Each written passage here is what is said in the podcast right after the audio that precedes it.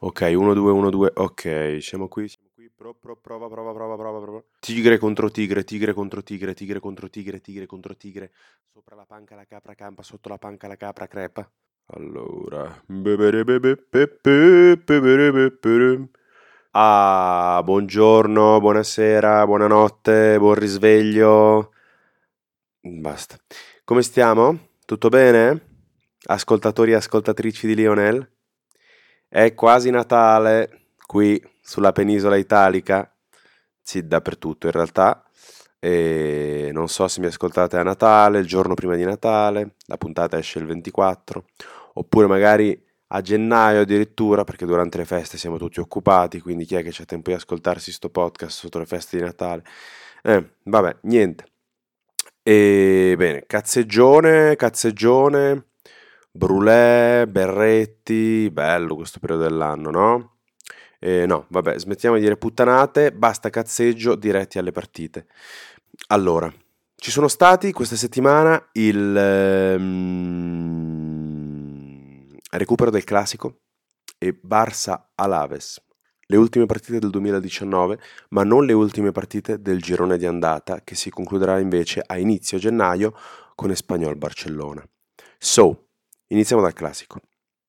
Partiamo dal motivo per cui era stato spostato il classico, ovvero la paura di morti, feriti, di un rovesciamento dell'ordine costituito a metà ottobre. Questa volta è stato anche così perché ci sono state notizie di scontri con la polizia, feriti, arrestati, però in realtà, come tra il resto a ottobre, la maggior parte, o comunque il grosso della manifestazione, diciamo, è stata una manifestazione pacifica organizzata anche qui da Tsunami Democratic, che aveva convocato le persone alle 16 fuori dal Camp Nou e aveva distribuito maschere di Messi e dei manifestini rettangolari, eh, tipo sciarpa, sciarpa calcistica, insomma, e su questa sciarpa calcistica di plastica c'era scritto Spain, sit and talk, slogan della protesta, in inglese. Da quello che ho capito su internet, comunque quello che si è visto, poi dentro al Camp Nou si è visto questa scritta Spain, sit and talk, però loro non sono riusciti a fare esattamente quello che volevano fare. Volevano coinvolgere dei calciatori, li hanno eh, invitati in maniera super pacifica, cioè hanno detto se siete d'accordo con la nostra battaglia ditelo, prendete posizione nessun calciatore lo ha fatto in occasione del classico, perché prima altri, alcuni calciatori del Barça avevano parlato di questo tema, e, e anche eh, da un punto di vista di materiale, maschere, sciarpette, così, in teoria doveva esserci altro dentro lo stadio, solo che la polizia li ha sequestrati. E niente, quindi il messaggio si è visto, eh, la mobilitazione c'è stata, però durante la partita c'è stata solo la partita.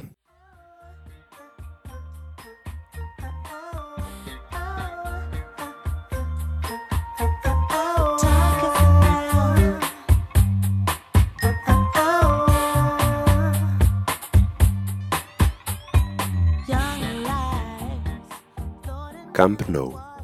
Con due mesi di ritardo arriva una mareggiata blanca. Si gioca nella metà campo del Barça e non gli vengono lasciate neanche le briciole. C'è un giocatore che stasera gioca con lo smoking e il sax, ragazzi e ragazze. Colpi di tacco, bombe da fuori, intercetti, ladies and gentlemen, Casemiro. Ce n'è un altro che palma tartine al caviale in faccia a Leo Messi, intercettandogli un tiro a porta sguarnita che sarebbe stato gol al 100% e togliendogli un decimo di secondo su un tiro dall'area piccola, facendogli sbucciare la palla come un giocatore qualsiasi. Signore e signore, Sergio Ramos. Il Real è la prima squadra a venire al Camp Nou quest'anno lottando per 90 minuti col Barça ad armi pari. Però, però, però, i madrileni tornano a casa con uno 0-0. Barça e Messi bruttini esteticamente stasera. Partitaccia, giocata quasi tutta in quasi contropiede, si può dire? Cioè, intendiamoci, contropiede per il Barça vuol dire che tiene il possesso palla solo eh, eh, al 50%. Le squadre sembravano quasi essersi invertite i ruoli. Tiki-taka madrilegno versus Galactico Splaugrana.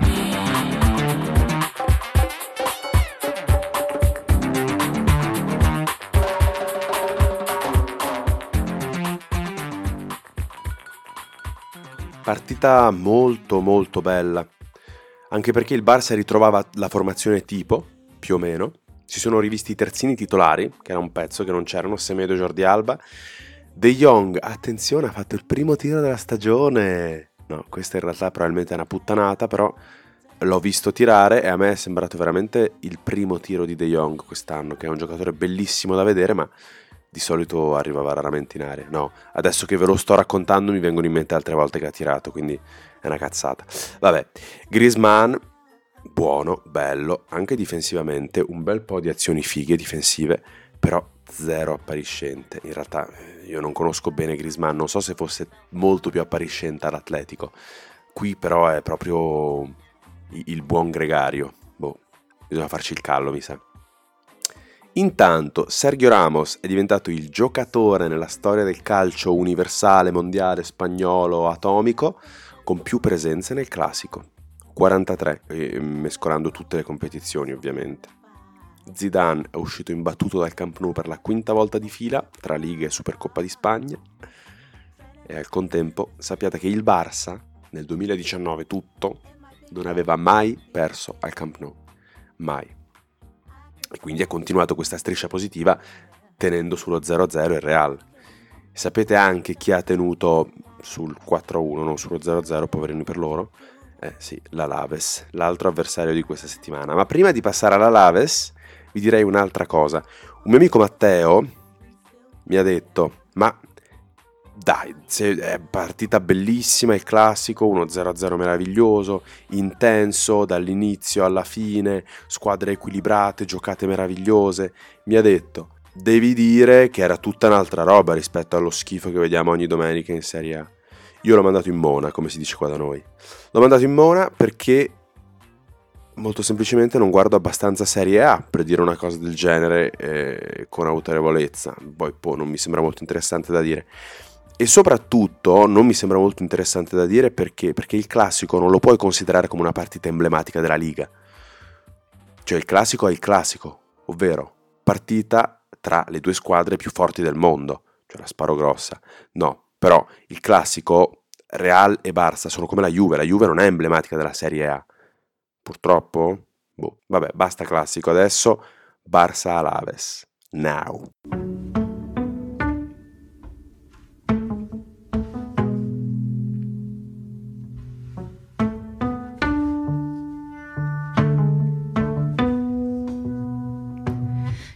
dress me up in a nurse's outfit. Sbada bim bam.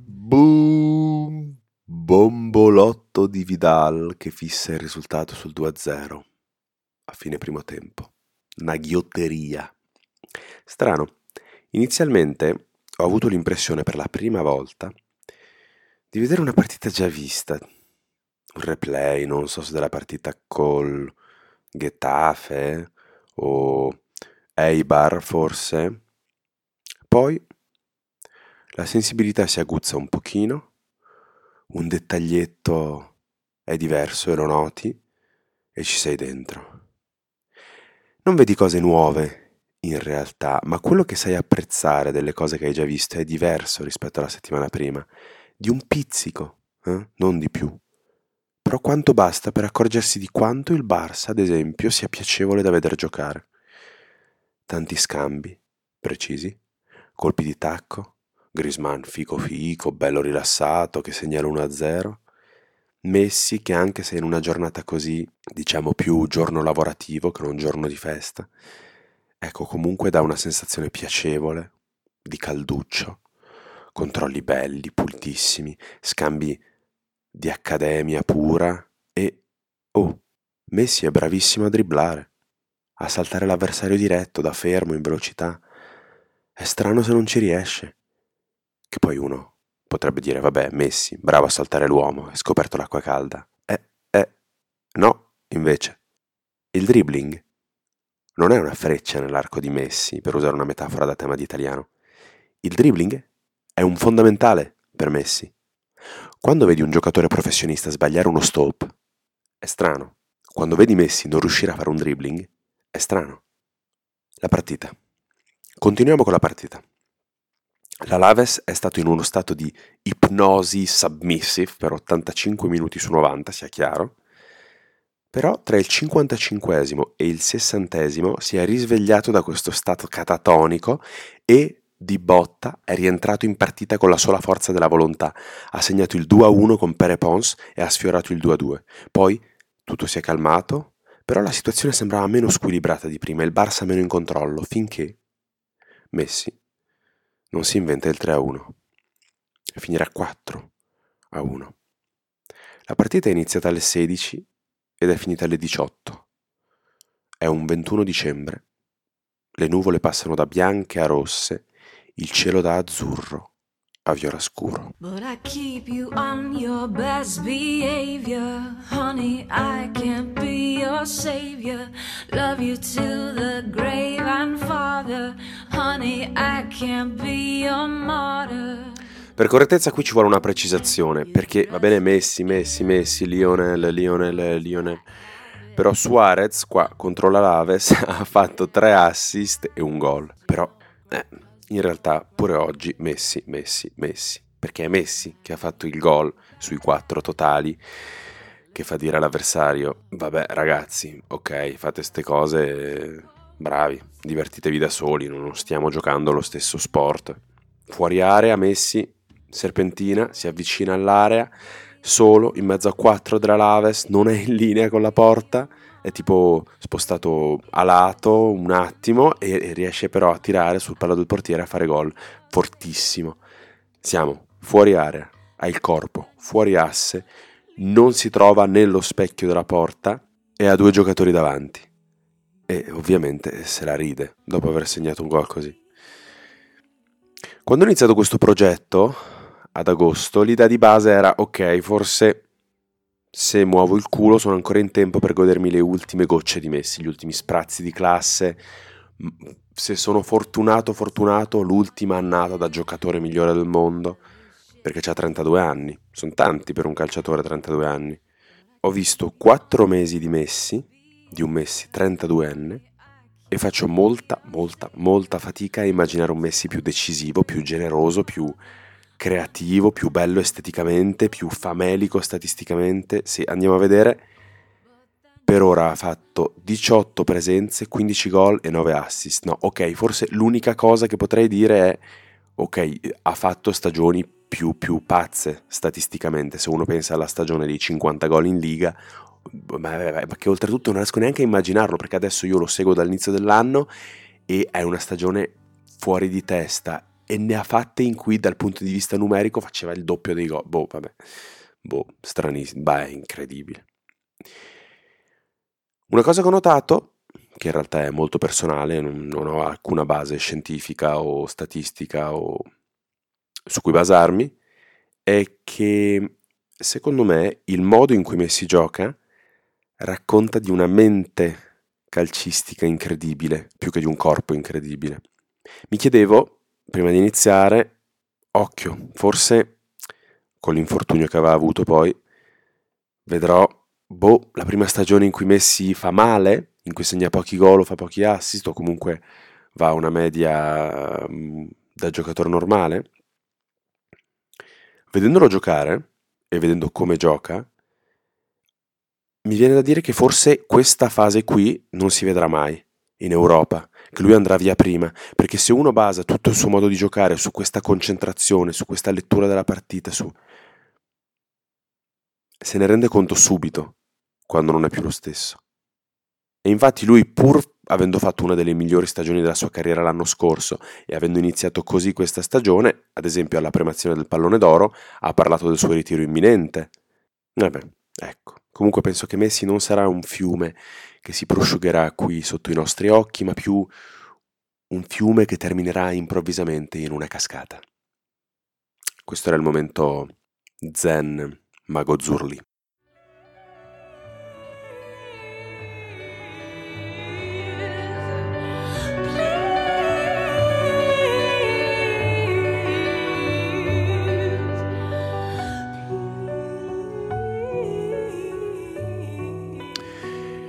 Se penso invece al Barça, eh, puntata dei bilanci questa. Se penso invece al Barça nei primi quattro mesi del podcast, la cosa che subito mi, mi balza in mente è il, lo stato d'animo in cui ho seguito le partite, che è quello sorprendente un po'.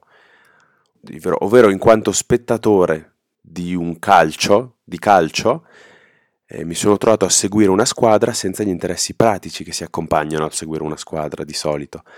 E i tre punti, e la classifica, oppure il passaggio del turno nelle coppe.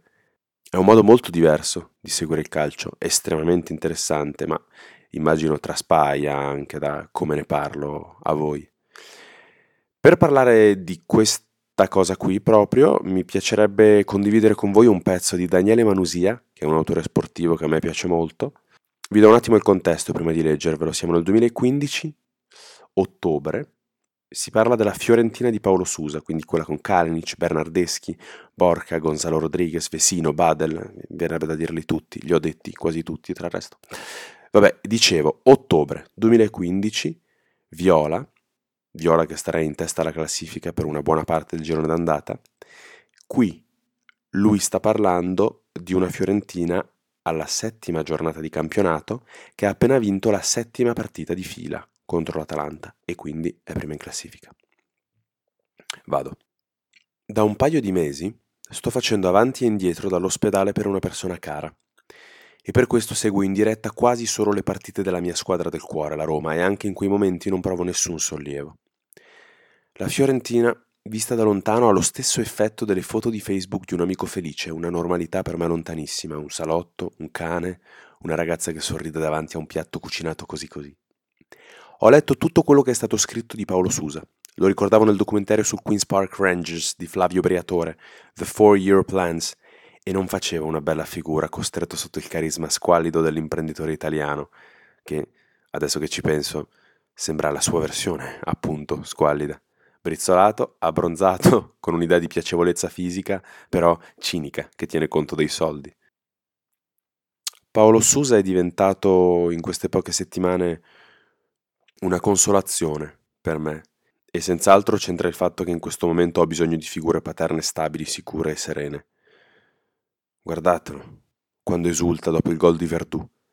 È un uomo che non conosce la sofferenza, per cui la sofferenza su questa terra non esiste. E lo dico sapendo che non è possibile, ma non ne posso più di figure tragiche o squallide. Squallido o tragico, in Italia non se ne esce Briatore o Locascio, Berlinguer o Berlusconi. La serenità, di Paolo Susa si trasmette alla sua squadra, all'assist di Kalinic, che ricorda quello di Cantona per Irving, che in Looking for Eric il personaggio di Cantona dice essere il suo momento preferito. Con la differenza che Kalinic è spalle alla porta e la sua torsione è ancora più innaturale. È una serenità che si trasmette alla volée di destro di Verdù, un gesto eseguito con la sicurezza e l'immediatezza del tennista salito fino a un metro dalla rete per chiudere il punto, con l'avversario che si risparmia la corsa da una parte all'altra del campo. Posso persino sorvolare sulla carriera di Verdù, su tutti i bivi strani e apparentemente insensati che ha dovuto prendere per trovarsi lì quel giorno. Viviamo di momenti. Verdù, Kalinic come Cantona, Paolo Susa. E questo gol sono una consolazione per chiunque nel calcio cerchi storie e significati oltre alle gioie materiali del tifo. Guardateli quando esultano tutti insieme. Che famiglia felice.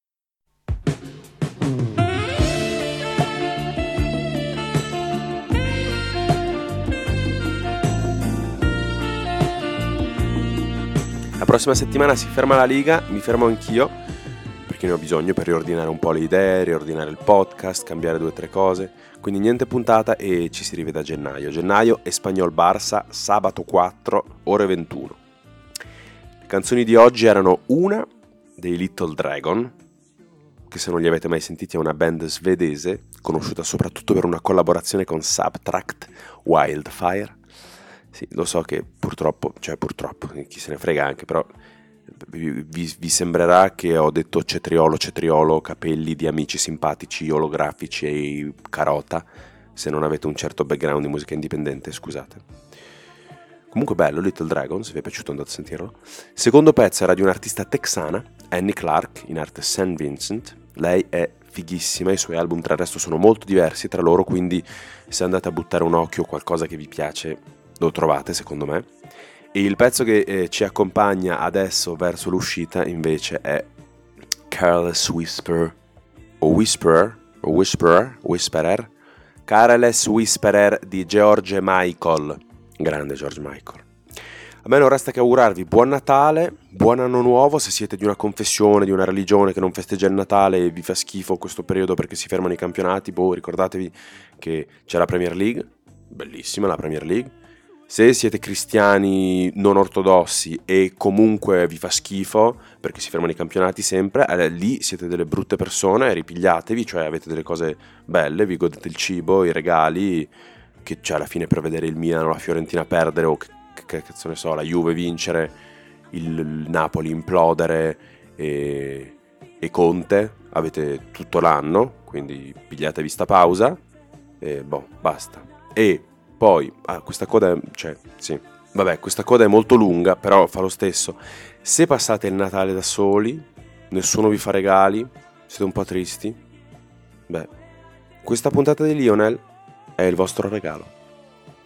La dedico a voi anche perché se ripenso quando ero a Parigi l'anno scorso, sotto Natale, Capodanno, fare avanti e indietro da un ospedale a prendere pioggia e freddo, mi avrebbe fatto molto piacere un bel po' che mi dedica